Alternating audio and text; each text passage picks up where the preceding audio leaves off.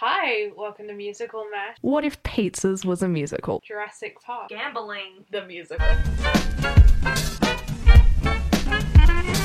This is Musical Mash, a goofy new musical theatre podcast where every week we come up with the plots of musicals about things that should not be musical. Every week we will come up with a goofy plot. I feel like also with that ending, this show can't have a curtain call. like no one gets to bow. Every audience member just has to sit there confused, like how what?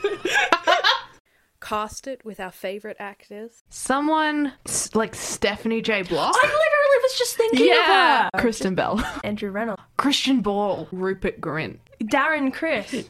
And generally talk random nonsense. That was very vague, but you knew what I no, I meant. did, I did. Very much. Anything that comes out of my mouth is immediately forgotten. That's why I'm writing it down. You're dead to me. I feel like I already was. Because we're very serious. no.